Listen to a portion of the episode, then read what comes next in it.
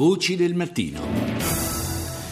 La tragedia nepalese è sempre in primo piano e non potrebbe essere altrimenti. La situazione appare più grave di ora in ora con il bilancio delle vittime che continua a crescere. Ormai si sono superati i 4.300 morti mentre il numero dei feriti accertati sfiora quota 8.000.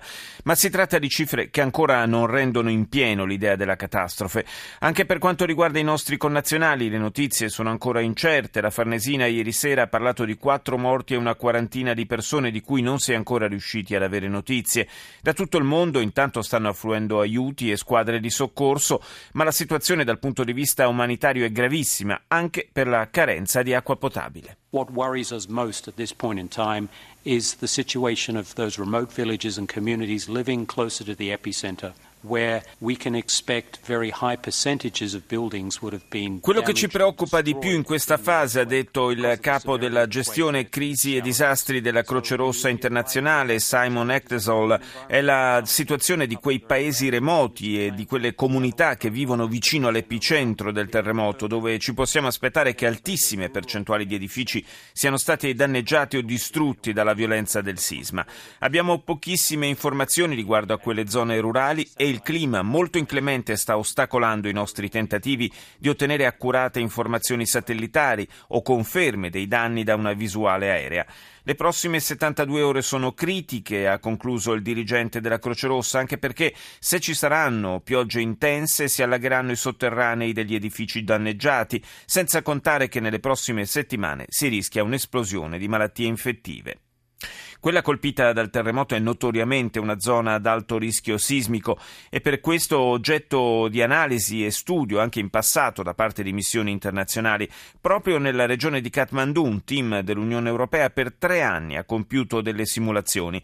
Da Bruxelles dirigeva le operazioni Agostino Miozzo in qualità di direttore dell'ufficio di risposta e coordinamento delle crisi. Rita Pedizzi lo ha intervistato.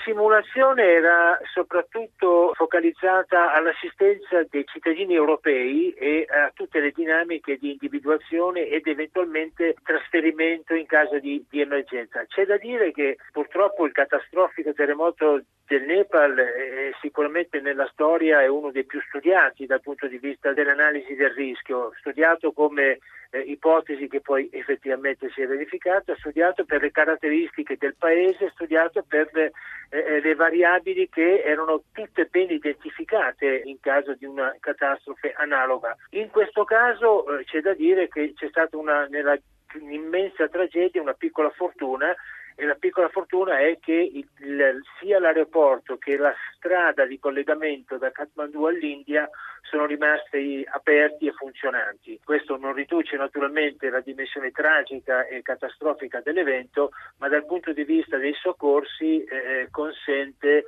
eh, eh, l'arrivo di aerei e eh, la partenza e l'arrivo di, di, di, mezzi di comunicazione pesanti che faciliterà sicuramente le difficilissime eh, opere di, di, assistenza. Quando avete fatto voi quella simulazione? È una simulazione che è durata tre anni perché, eh, ripeto, non è stata fatta una sola volta, sono state fatte delle missioni, degli studi, delle analisi, delle verifiche, abbiamo studiato tutte le eh, valutazioni di presenza dei concittadini, dei cittadini europei, una valutazione fatta in accordo con le delegazioni dei paesi europei presenti in Nepal. Basti sapere che in questo momento, dalle informazioni che mi danno i colleghi da Bruxelles, ci sono ancora 1500 cittadini che non, non hanno ancora dato la propria identificazione, parlo di cittadini europei naturalmente, che si sa essere in Nepal, però non, si, non sono ancora comparsi negli elenchi. Questo non significa che ci sono 1500 morti in più, però magari sono ragazzi che sono andati a fare un,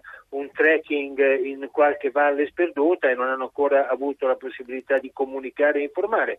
Però il numero dei cittadini presenti per turismo, per, per sport in quel paese è sempre molto alto e le comunicazioni e le strutture di assistenza non sono straordinariamente efficienti. I luoghi studiati da voi nella simulazione sono gli stessi colpiti dal terremoto? Grosso modo sono gli stessi. Noi avevamo fatto la, il, quello che si chiama il worst case scenario, cioè il caso più catastrofico, il peggiore, quello che prendeva il, l'epicentro nella capitale con devastazione dell'aeroporto e delle strade di comunicazioni.